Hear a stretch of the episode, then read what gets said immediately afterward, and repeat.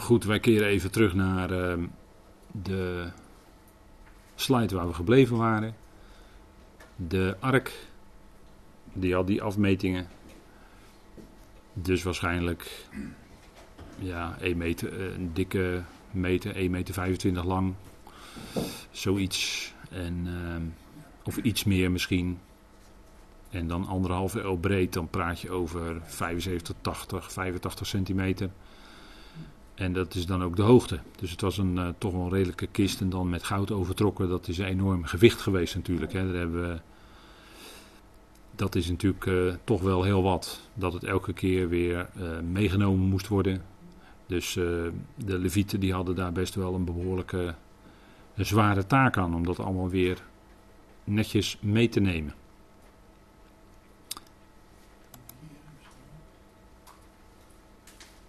En in Exodus hebben we gelezen, vers 11. Je moet hem met zuiver goud overtrekken. Let op dat zuiver goud. Dus dat was, uh, daarvan was uh, zoveel mogelijk uh, dat wat er niet in hoorde eruit gezuiverd. Waarschijnlijk door verhitting, hè? dat moet je door verhitting doen. En daarmee moest het acaciahout overtrokken worden van binnen en van buiten. Moet jij hem overtrekken en aan de bovenkant de gouden rand omheen maken. Zuiver goud spreekt, zoals gezegd, van de heerlijkheid en de opstandingskracht van Christus. En ook van binnen was het bij hem heerlijkheid. Hè? En dat was ook al zo toen hij op aarde rondwandelde. Zijn innerlijke heerlijkheid was niet aan de buitenkant te zien, zegt Jezaja 53. aan de buitenkant was het zo dat hij geen gedaante of heerlijkheid had dat wij hem, uh, ja, zoals dan staat in de vertaling, begeerd zouden hebben. Uh, dus dat was aan de buitenkant niet te zien, maar van binnen was het wel heerlijkheid. Van binnen was de Heer een gelovige, zuiver geloof. Leefde hij in het volle vertrouwen op Vader. toen hij hier op aarde rondwandelde, leefde hij in het volle vertrouwen op Vader dat vader ook zijn plan met hem uit zou werken. En ook al was er tegenslag, dan nog dankte de Heer de Vader. En dat was een uiting van zijn enorm geloof. En laten we dat even met elkaar opzoeken in Matthäus 11.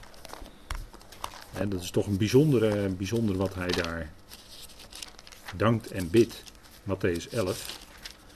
En het is op het moment dat hij naar de mens gesproken geen succes heeft. Want dat lezen wij in uh, Matthäus 11 vanaf vers 20. En daar staat, hè, toen begon hij de steden waarin de meeste krachten door hem verricht waren te verwijten dat zij zich niet bekeerd hadden. Wee u, Gorazin, wee u, Bethsaida. Want als in Tyrus en Sidon de krachten gebeurd waren die in u plaatsgevonden hebben, dan zouden zij zich al lang in zakkenas bekeerd hebben. Maar ik zeg jullie, het zal voor Tyrus en Sidon draaglijker zijn op de dag van het gericht dan voor u. En u, Capernaum, die tot de hemel toe verhoogd bent, u zult tot het Sheol of tot de Hades toe neergestoten worden. Want als in Sodom de krachten waren gebeurd die in u plaatsgevonden zijn, dan zou het tot op de huidige dag gebleven zijn. Maar ik zeg u dat het voor het land van Sodom draaglijker zal zijn op de dag van het gericht dan voor u. Dus u ziet dat in het gericht daar wel degelijk gradaties zijn naar, aan, naar gelang de gebeurtenissen. Dat wordt allemaal in het gericht door de Heer meegewogen. Dus het gericht gebeurt passend naar de werken. Als we het hebben over, en dan spring ik even naar de grote witte troon. Als we het hebben voor de grote witte troon, dan staan daar ongelovigen, dan zijn daar ongelovigen voor die grote witte troon. En dan worden zij gericht naar hun werken, in overeenstemming met hun werken. En u ziet in dit stukje dat de Heer dus verschil maakt tussen Sodom. Hij zegt als in Sodom die krachten gebeurd zouden zijn die in die steden van Israël gebeurd waren, dan zou Sodom zich dus bekeerd hebben. Dat is de strekking van wat hij zegt. En daarom zegt hij ook: het zal voor Sodom dragelijker zijn in de dag van het gericht dan voor jullie. Moet je nagaan. En is het niet zo dat ook in Ezekiel 16 gesproken wordt over het herstel van Sodom en Gomorra? Ezekiel 16, de laatste, het laatste gedeelte, wordt gesproken over het herstel van Sodom en Gomorra. Dat is voor mensen soms ondenkbaar, maar het staat er wel hoor. Het staat er wel. En dan zien we dus dat de Heer gericht zal houden, gelet op alle omstandigheden. Gelet op uh, de context hè, waarin dingen gebeurd zijn, waarin mensen dingen gedaan hebben, de werken die gebeurd zijn, met het motief natuurlijk. Hè. Paulus zegt in Romeinen 2 dat de Heer bij de grote witte troon zal richten, maar ook de verborgen dingen van het hart, dus de motieven, zullen ook bij de grote witte troon aan het licht komen omdat zijn geest dan alles doordringend is. Dus komen die motieven komen ook aan het licht. Maar dan zal er gewogen worden naar de omstandigheden waarin de dingen gebeurd zijn. En dan kunnen we natuurlijk spreken over bepaalde werken die iemand doet. En eh, een, iets ander aspect is uh, zonden die iemand doet. Uh, die, dat hangt af van de omstandigheden. In de ene omstandigheid kan iets een zonde zijn, maar in een andere omstandigheid hoeft dat nog helemaal geen zonde te zijn. Dus dat, zijn dingen die. Maar goed, eh, ik spring even wat heen en weer nu. Maar u ziet aan dit stukje dat als er daar gericht plaatsvindt. En, en dat, dat kunnen we ook zo doortrekken. Uh, op het moment dat de Heer zal zitten op de troon van zijn heerlijkheid. Dat is iets anders dan de grote witte troon. Hè. Dat is, vindt duizend jaar eerder plaats. Als de Heer zal zitten op de troon van zijn heerlijkheid. Matthäus 25, dan zal hij de volkeren richten. Het gaat daar niet om individuele mensen, maar het gaat daar om volkeren. Dat kunnen we niet genoeg benadrukken. Matthäus 25 gaat niet over het eindgericht. Dat wordt in alle kerken wel zo gedacht en gepredikt, maar dat is niet zo. De criteria liggen daar heel anders. Het gaat erom hoe de volkeren het volk Israël hebben behandeld, de broeders van de Heer, die worden genoemd nadrukkelijk in Matthäus 25. En naar aanleiding van dat criterium worden zij dan gericht door de Heer, de volkeren, en zullen hun plek krijgen in de duizend jaar. dat, dat is waar Matthäus 25 over gaat, vers 31 tot en met 46.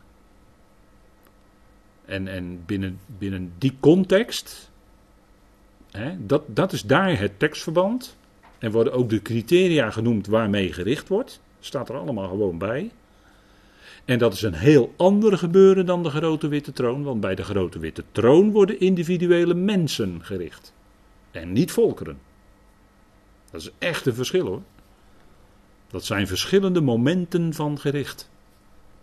die, die troon van zijn heerlijkheid en de grote witte troon, daar zit zeker duizend jaar tussen. En dat moet je als je de Bijbel leest goed meenemen en goed meewegen in je, als, je, als je de Bijbel wil uitleggen, als je de Bijbel wil verstaan. je, moet, je moet geen contexten met elkaar verwarren. Want anders krijg je wat ik dan noem de verdwijntruc. Dan gaat de ene context, gaat, het ene stukje gaat dan verdwijnen achter het andere, omdat er iets anders bij betrokken wordt wat er helemaal niet bij betrokken kan worden, want het is een andere context. Dat kun je niet doen. Dan doe je de schrift geen recht. dus je moet kijken in elk tekstverband waar iets staat. En dan kun je geen kant op. Dan moet je vanuit het tekstverband laten, hè, moet je in tekstverband gaan verstaan hoe iets bedoeld wordt. En dan kun je geen kant op, want het is in dat tekstverband heeft het die betekenis. En niet anders. Dus je kan niet die grote witte troon verwarren met de troon van zijn heerlijkheid in Matthäus 25. Dat zijn echt twee verschillende dingen. En wat is het dan tragisch dat in de traditie dat allemaal bij elkaar op één hoop is geschoven en in artikel 37 van de Nederlandse geloofsbeleidenis verwoord is geworden. Maar voor ons is niet artikel 37 leidend, maar de schrift zelf is leidend. Met EI. En dat moet je elke keer meenemen. Hè? En, en anders, dan is het tot je schade, tot je geestelijke schade, als je die dingen dus allemaal op één hoop gaat gooien en allemaal zeggen dat is allemaal hetzelfde moment, dat is allemaal de jongste dag. Nee, dat kan je niet doen. Dat kan je niet doen. Dat doe je de schrift geen recht. dus je moet uiterst behoedzaam zijn hoe je de dingen, uh, ja, hoe je de dingen benadert in de schrift, steeds vanuit het tekstverband. Hè. Dat is ongelooflijk belangrijk. Dus om, echt om, dan blijf je echt uit de verwarring. En anders kom je in verwarring. En die ark, de, de heerlijkheid, de opstandingskracht van Christus. Nou, dus het evangelie, het goede nieuws wat wij uh, kennen via de apostel Paulus. Het evangelie van de heerlijkheid van Christus, die aan de rechterhand van God is. En wij zijn in hem al mede verheerlijk zou je kunnen zeggen, geestelijk gezien. Hebben wij al die plaats gekregen met hem boven, te midden van de hemelingen, zegt de Efezebrief. En wij zullen in de komende eonen, in de komende tijdperken, zullen we daar ook met hem zijn. Hè, boven te midden van de hemelingen. En Israël heeft dan haar plaats op aarde. Nou goed, eh, die lijnen houden dus uit elkaar. Hè. Vervolgens moet je in de ark de getuigenis leggen, zegt eh, de Heer tegen Mozes, die ik je geven zal. Dat zijn natuurlijk de tien woorden op de stenen tafel. En u ziet hier een eh, afbeelding van, maar dat is allemaal nagebootst in het Engels. Dan moet u de verzoendeksel, het deksel van bescherming, van zuiver goud maken. En zijn lengte 2,5 L en zijn breedte 1,5 L. Dus nu krijgen we de beschrijving van het verzoendeksel. En eigenlijk is dat het beschermdeksel. En u ziet hier de Hebreeuwse woorden, hè, kipper of kippur, kafar en kaporet. Mag ook met één P schrijven hoor, want uh, de Mazoreten die hebben dan in de P een stip gezet. En dat betekent dat de P dan verdubbeld moet worden. Maar dat is Masoretische teksttoevoegingen. En die behoorden niet bij de oorspronkelijke schrift. Dus, maar goed, we schrijven dan met een dubbele P. Kipper betekent beschermd eigenlijk. Uh, er is namelijk, het wordt altijd of vaak vertaald met uh, bedekking, bedekking, bedekken. Maar het woord bedekken in het Hebreeuws is het woord kaza, dat is een ander woord. En het gaat hier om kipper en kippur is bescherming. En kafar is beschermen en kaporet is beschermdeksel. Dus dit was het deksel wat op de ark wordt gelegd. En dus ook op, zodat de getuigenis die in de ark ligt, ook daarmee beschermd is. He, daar overheen lag een bescherm, bescherming.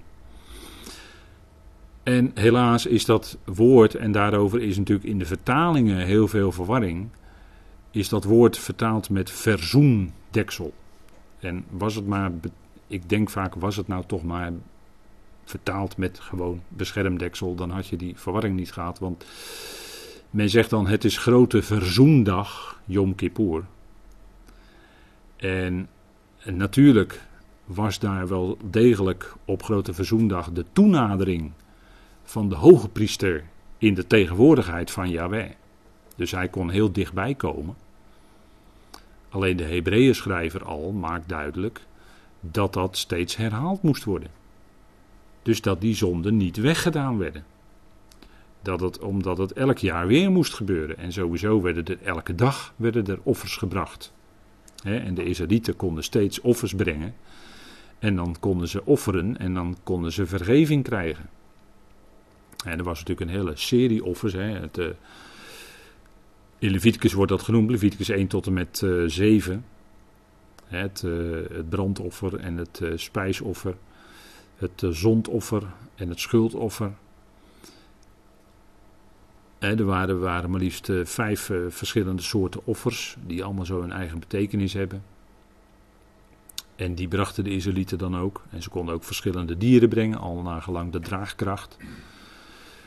Maar dat bracht allemaal tijdelijke bescherming. Het moest steeds herhaald worden. Maakt Hebreeën duidelijk. Maar nu, zegt Hebreeën, met name Hebreeën 9, is er eenmaal, en dan duidt hij natuurlijk op de Heer Jezus Christus zelf, het offer gebracht, wat niet herhaald hoefde te worden, maar dat was definitief.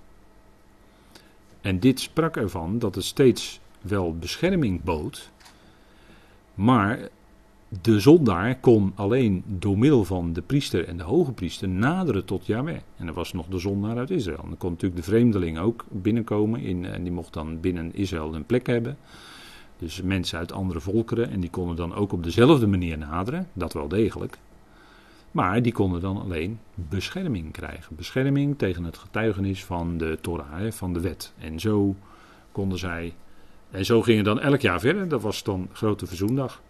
Het beschermdeksel, dat is natuurlijk ook een type van Christus, want Paulus die verwijst daarnaar in Romeinen 3, bekende tekst. En dat is natuurlijk een, eigenlijk een prachtige tekst binnen uh, de context waarin hij echt evangelie spreekt. In uh, Romeinen 3, vers 25 is dat.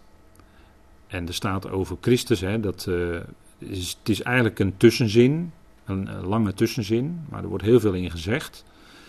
Dat wij om niet gerechtvaardigd zijn in zijn genade door de vrijkoping in Christus Jezus. Dat is Romeinen 3, vers 24. En dan gaat het verder met hem, dus Christus Jezus, heeft God voorgesteld als beschermdeksel. Of deksel van bescherming. En in uw vertaling staat dan het woord verzoendeksel. Dus hier wordt een duidelijk verband gelegd tussen dat beschermdeksel en de Heer zelf. Hem heeft God voorgesteld als beschermdeksel. Door het geloof in zijn bloed, in zijn bloed, dus niet langer het bloed van allerlei dieren, wat onder nacht onder het oude verbond wel moest. Maar dat verwees natuurlijk allemaal naar zijn bloed.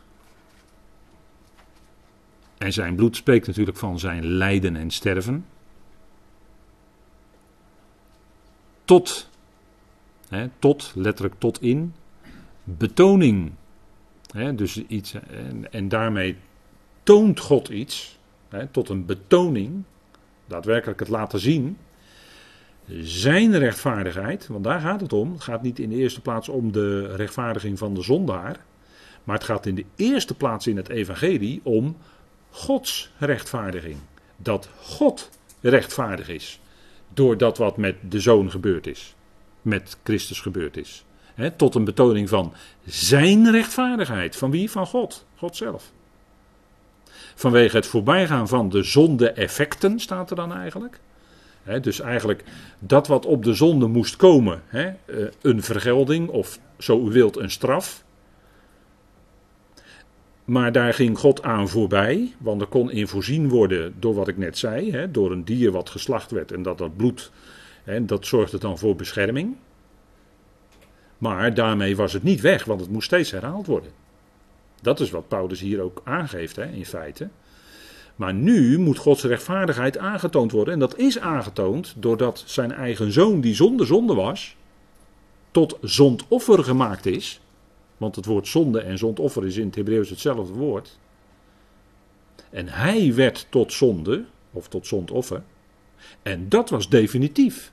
Dat was die ene voor allen. En dat was een betoning van Gods rechtvaardigheid. Want die zonden die waren nog niet weg. Die werden wel steeds bedekt en beschermd, maar het was niet weg. Dat was Gods verdraagzaamheid, dat zegt Paulus hier. Hè? hier gaat het om een betoning van Gods rechtvaardigheid met betrekking tot het verleden, wat voor het kruis gebeurde. En de, de die zonden hadden allemaal effecten, daar moest iets op gebeuren. Dat waren allemaal missers, waardoor het, laat maar zeggen, ja, om het even maar zo te zeggen, het evenwicht verstoord was. Misschien is het ongelukkig gezegd zo, maar in ieder geval moest daar iets op gebeuren. Het was missen van het doel. En, die, daarvoor zegt Paulus, die eertijds gebeurden in de verdraagzaamheid van God. Dus het was Gods verdraagzaamheid dat hij steeds dat beschermen als het ware toeliet. En dat was wel met bloed onder verwijzing naar dat bloed wat later op Golgotha zou vloeien. En dan is het volgende punt, hè, dat was een betrekking, eh, dat, dit is een aantonen van Gods rechtvaardigheid met betrekking tot het verleden, dus de zonden die in het verleden begaan zijn. Dus daar is nu, dat is nu helemaal in orde, dat voldoet helemaal aan Gods rechtvaardigheid. En, zegt hij in vers 26, Paulus van Romeinen 3, en tot de betoning van zijn rechtvaardigheid in de huidige era, dus in deze tijd, deze tijd van genade, zodat hij zelf rechtvaardig is en rechtvaardig degene die uit het geloof, en let op, van Jezus is. Degene die uit het geloof van Jezus is. Dus hij geloofde, we praten nu over het geloof van de zoon. En dat zorgt ervoor dat wij, die net zo geloven als Jezus, maar dat geloof schenkt God ons door zijn genade, dat is zijn geest die in ons werkt. Dat is niet van onszelf, ten diepste. Maar God schenkt het ons. Dat zijn al diegenen die uit het geloof van Jezus zijn. En uiteindelijk zullen, zal blijken dat dat iedereen is, dat het alle mensen zijn. Maar goed, nu in deze tijd kan God op grond van het volbrachte werk van zijn zoon, kan hij die zondaar, die goddeloze, kan hij rechtvaardigen op grond van geloof. En het is op grond van het geloof van Jezus en op grond van zijn bloed. En dan is God volkomen rechtvaardig als hij dat zo doet.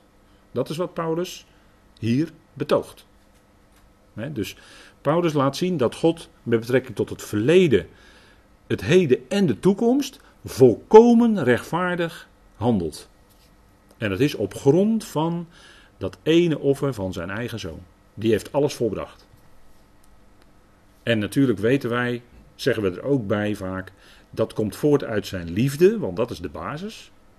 Maar als het gaat om uh, dat wat geëist werd en dat wat moest gebeuren, hè, die volkomen rechtvaardigheid van God, was zijn eigen zoon als zondoffer, als degene die tot zonde werd gemaakt, volkomen.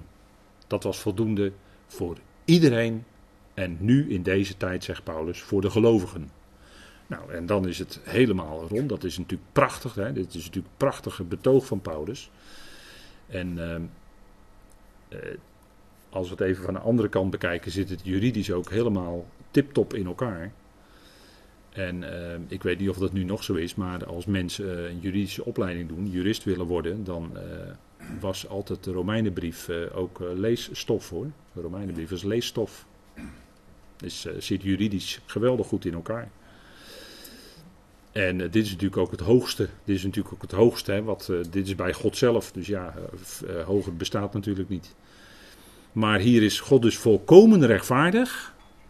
Als hij de zondaar rechtvaardigt op grond van geloof. Dus zonder de werken. Want dat is Romeinen 4. Dan gaat Paulus nog eventjes flink verder met Abraham. Hè? Abraham geloofde God en het werd hem tot rechtvaardigheid gerekend. Ja, hoe kan, hoe kan God dat in deze tijd doen bij de zondaar? Nou, op grond van wat zijn zoon heeft gedaan natuurlijk. Het geloof van Jezus. Hij geloofde Vader. Ook op het moment, want die olijfboom hier, dat is Gethsemane. Dit is een foto genomen in Israël van de hof van Gethsemane. Daar staan hele oude olijfbomen. Dat is indrukwekkend hoor, als je dat daar ziet. Die kunnen wel duizenden jaren oud worden. En daar, hè, dat is de olijfpersbak, hè, Gethsemane, dat is uh, ja, olijfolie eigenlijk, maar goed, olijfpersbak. En daar was het voor de Heer heel moeilijk. Daar stond hij onder grote druk. En het punt is, als je goed gaat kijken in, in de grondteksten, dan lees je eigenlijk nergens dat het woord uh, phobos, dat is het Griekse woord voor angst, dat het voor de Heer Jezus gebruikt wordt. Er worden wel woorden gebruikt als dat hij onder grote druk was in zijn ziel. En dat hij naar, in de ziel naar de mens gesproken zag hij enorm op tegen het lijden. Maar hij schikte zich in wat vader bedoelde, in wat vader wilde. Niet mijn wil, maar uw wil geschieden. Maar in die uren in Gethsemane was het heel moeilijk, stond hij onder grote druk. En in de vertalingen staat dan, vind ik jammer genoeg, dat hij beangst was, maar dat woord heb ik niet kunnen vinden worden andere woorden gebruikt. En ook op die momenten, en dat blijkt ook uit zijn gebed, geloofde hij vader dat vader die belofte waar zou maken dat hij hem ook zou opwekken, want daar had de Heer wel met zijn discipelen minstens vier keer over gesproken. Dat hij hem ook zou opwekken uit de doden op de derde dag. Dat geloofde de Heer, dat geloofde Jezus. Toen, ook toen hij onder zeer grote druk was. En toen kon hij ook zeggen: Vader, niet mijn wil, maar uw wil geschieden. En hij was gehoorzaam, ja, zelfs tot en met de dood van het kruis. Nou, dat is enorm indrukwekkend natuurlijk. Want als iemand dat niet verdiend had, dan was het de Heer wel. Hij was zonder zonde. Daarom zei Pilatus ook: Ik vind geen schuld in deze mens. En hij wilde hem liever vrijlaten. Maar het liep anders en het moest ook zo lopen. Hij werd gekruisigd. En Peter zegt dan op de Pinksterdag: dat het naar de bepaalde raad en voorkennis van God was dat het gebeurde. En, en Petrus schrijft het op die Pinksterdag ook op het konto van, van Israël, hè, van het huis van Israël. Petrus zegt heel duidelijk tegen zijn eigen volksgenoten: Jullie hebben hem gekruisigd. Hoewel technisch gesproken was hij in, dat zegt Petrus ook daar, dat hij in handen van wettelozen overgeleverd was en dat die hem hebben vastgenageld aan het kruis en gedood. De Romeinen, strikt genomen, hebben het gedaan. Maar Petrus zegt daar, door Heilige Geest geïnspireerd, hè, door Heilige Geest geleid, dat jullie, Israëlieten, want hij spreekt ze toe, mannen van Israël, jullie hebben hem gekruisigd. Dus toen die groep, hè, dat Sanhedrin toen, die die menigte ophitste, dat, dat spreekt Petrus aan. En, en zo werd hij gekruisigd. En dat moest ook zo gebeuren. Het moest ook zo gebeuren.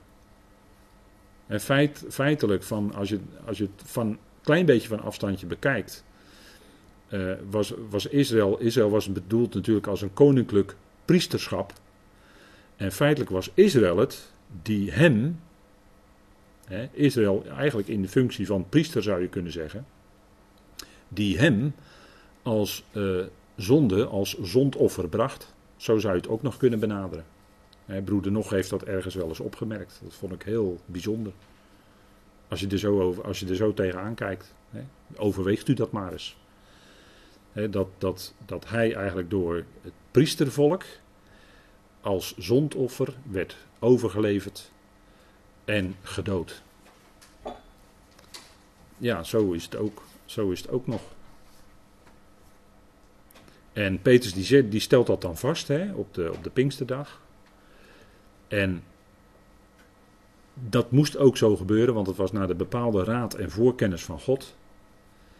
Dus het moest ook zo gebeuren van Gods wegen. En God kon ook daarin volkomen gerechtvaardigd worden, omdat hij hem ook opwekte uit de dood. Dat is natuurlijk ook een punt. Hè? Hij is opgewekt vanwege onze rechtvaardiging. Daar eindigt Paulus dan Romeinen 4 mee. En zo kunnen wij dan, als wij omhoog kijken in Romeinen 5, zeggen met opgeheven hoofd, wij dan gerechtvaardigd uit het geloof, dat is natuurlijk het geloof van Christus, hebben vrede met God door onze Heer Jezus Christus. Nou, dat is natuurlijk geweldig, zo'n uitspraak.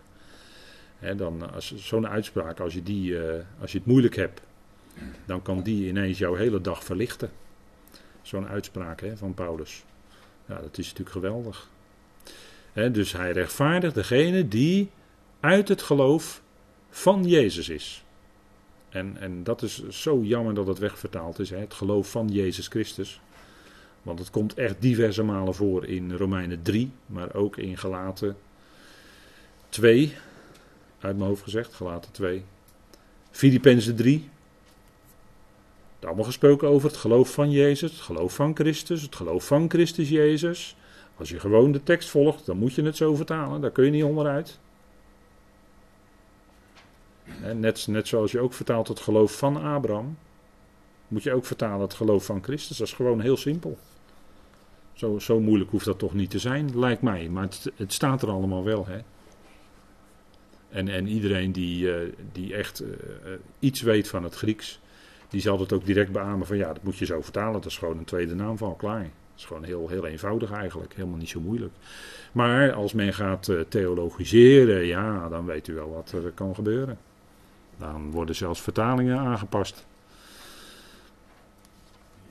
Maar goed, daarom zijn we heel blij met de methode waardoor we de grondtekst steeds kunnen benaderen en laten zien. De concordante methode is gewoon een hele goede, zuivere methode om uh, te laten zien wat in de grondtekst staat. Want het gaat natuurlijk allemaal om die grondtekst uiteraard. Hè. Dat is uh, zonder meer. Beschermdeksel, daar waren we mee bezig. Hè. Het beschermdeksel spreekt die hele ark van het verbond, die innerlijke heerlijkheid. want van binnen was het ook goud. Die innerlijke heerlijkheid heeft ook alles te maken met het geloof van Jezus Christus. Van binnen zat dat geloof bij hem volop. Er was 100% vertrouwen op Vader. En dat beschermdeksel, dat is dan. Uh, deze woorden worden dan in de Griekse schrift genoemd. Hè? Beschermdeksel, bescherming, beschermen en begunstigend. En ook daar heeft men het door elkaar gehusseld, heeft men allemaal met verzoening vertaald. En dat is helemaal ten onrechte. In de vier verslagen, Matthäus, tot met Johannes en de brieven van Johannes, worden deze woorden gebruikt voor In de vertaling dan verzoening, maar dat kun je niet doen. Eigenlijk hadden ze moeten vertalen beschermdeksel, bescherming, beschermen en begunstigend. dat, dat woord hilaskomai, bijvoorbeeld, dat werkwoord, is gewoon beschermen. Dat is niet verzoenen, dat is beschermen. En dat heeft men wegvertaald door het verzoenen te vertalen. En dan zie je het onderscheid niet meer. Dan zie je het verschil niet meer. En het beschermde dus tegen de getuigenis. En verder komen de, de geschriften van de besnijdenis niet dan bescherming. En hier ziet u dan, hè, als we het hebben over Johannes, in de brieven van Johannes wordt het woord gebruikt. Hè. Uh, die bekende tekst, hij is niet alleen een verzoening, wordt er dan vertaald voor onze zonde, maar ook voor die van de hele wereld. En eigenlijk moet je daar vertalen, hij is niet alleen een bescherming voor onze zonde, maar voor die van de hele wereld. En op die manier zal er ook meer in de komende duizend jaar over gesproken worden. En dan later zal men dan verder kunnen komen. Ik geef het maar even mee ter overweging. En uh, hier ziet u dan die foto, is het graf van de apostel Johannes volgens, uh, en is volgens de traditie. Dus met graven van bekende bijbelse figuren weten we het nooit zeker. Dus dat is altijd volgens de traditie. Zou dat graf dan in Efeze zijn, op die plek? Maar goed, dat nogmaals, als u nog eens een keer een Paulus rondreis maakt, in daar in dat kleine Azië, als dat ooit nog eens mogelijk is, dan uh, zou u daar eens kunnen kijken. Maar of het daar echt is, weten we niet. En dan echt het, het, echte woord voor verzoenen in de Griekse schrift, dat weet u natuurlijk wel, dat is katalasso. dat heeft eigenlijk te maken met veranderen. dat alasso betekent veranderen. En kata is een beweging naar beneden. Dus naar beneden veranderen. En dat vertalen we dan met verzoenen. maar dat is eigenlijk het echte woord, het echte Griekse begrip voor verzoening. En dat vinden we alleen bij Paulus. Dat vindt u niet bij de andere apostelen of in de evangeliën of in handelingen. Maar alleen bij Paulus in deze teksten.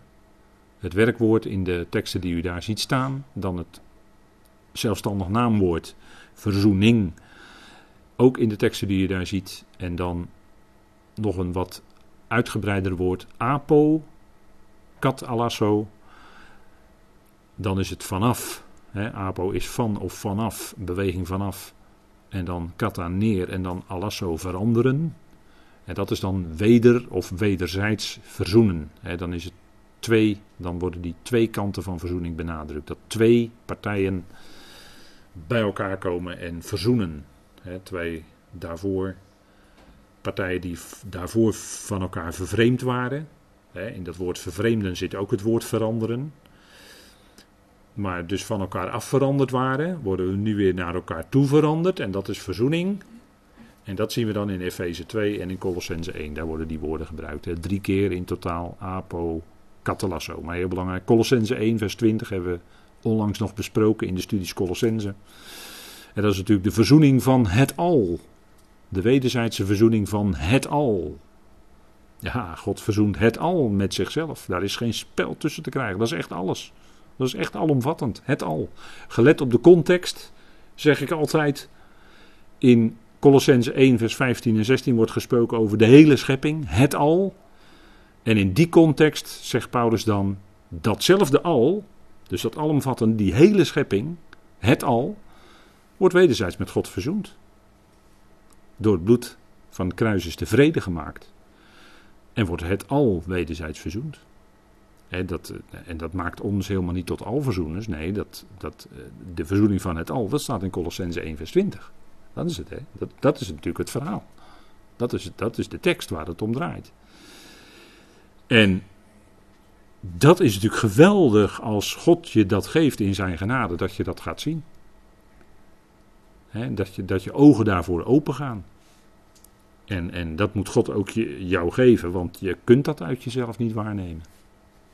en uh, ja, dat is natuurlijk wel heel bijzonder. De wederzijdse verzoening van het al. Ja, dat is natuurlijk geweldig. Hè? Dat is nog een kwestie van tijd.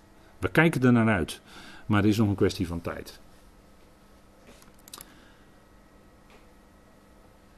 Kijk, die grote verzoendag was een type of een voorafschaduwing natuurlijk van deze dag van zijn kruisiging.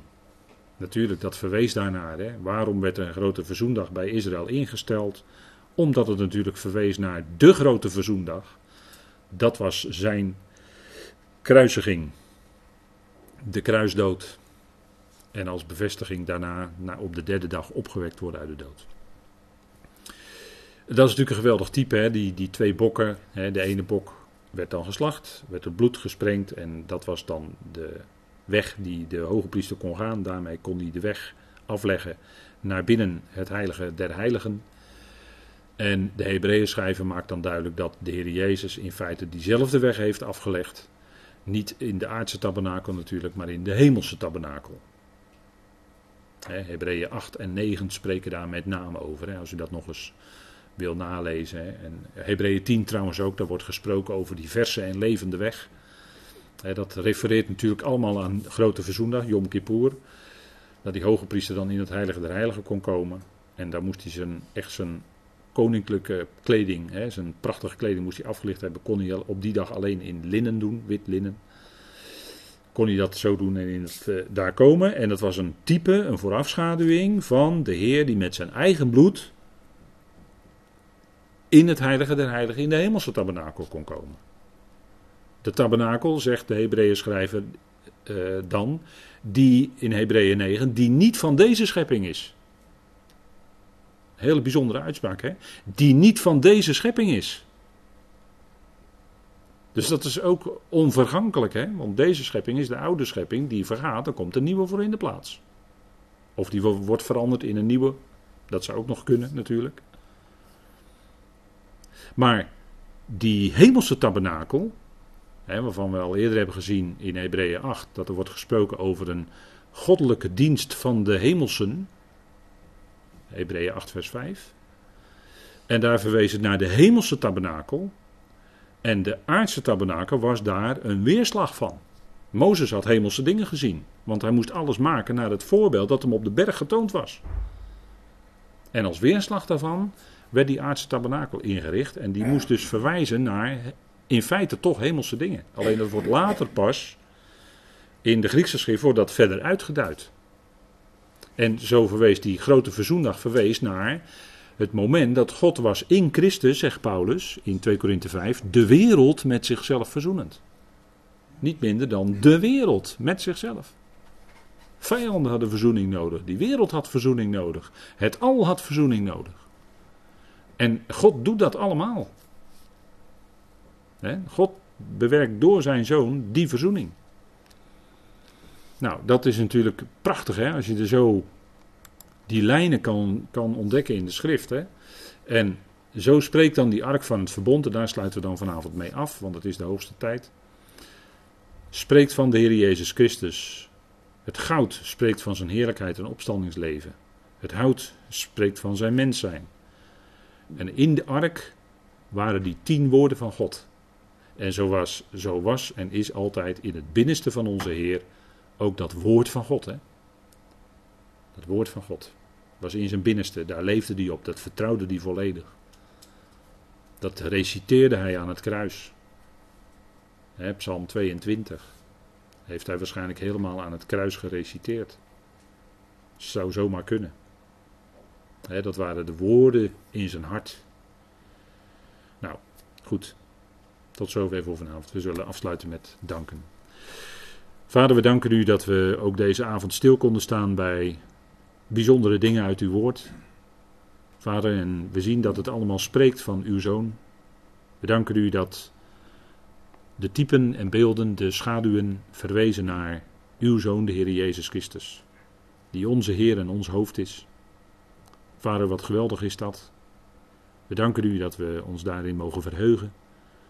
En deel mogen hebben aan het evangelie van de heerlijkheid van Christus. Vader, dank u wel dat Hij laat zien wie u bent. En dat u liefde bent. Vader, en we hebben ook vanavond gezien dat u volkomen rechtvaardig bent. Vader, dank u wel voor dat grote offer wat geweest is, wat eenmalig was en wat eens voor altijd voldoende is. Het is volbracht.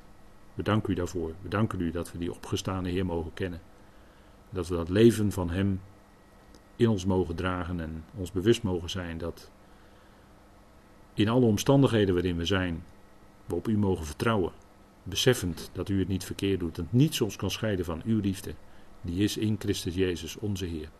Vader, we danken u daarvoor en dank u dat u ook genadig met ons wil zijn als we hier, van hier weer gaan naar huis.